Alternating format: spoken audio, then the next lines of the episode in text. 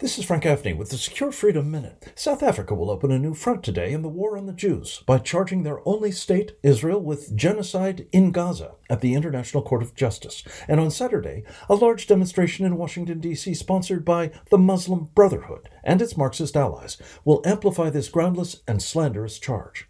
Unfortunately, these events are but the latest examples of the mainstreaming of genocidal anti Semitism. They are made more outrageous by the fact that their principal beneficiary, the terrorist group Hamas, openly declares its intent to destroy the Jewish state.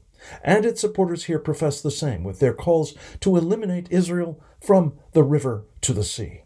Make no mistake, those determined to exterminate Jews wish the same for Judeo Christian civilization as well. So Israel is fighting for us, and we must stand with her.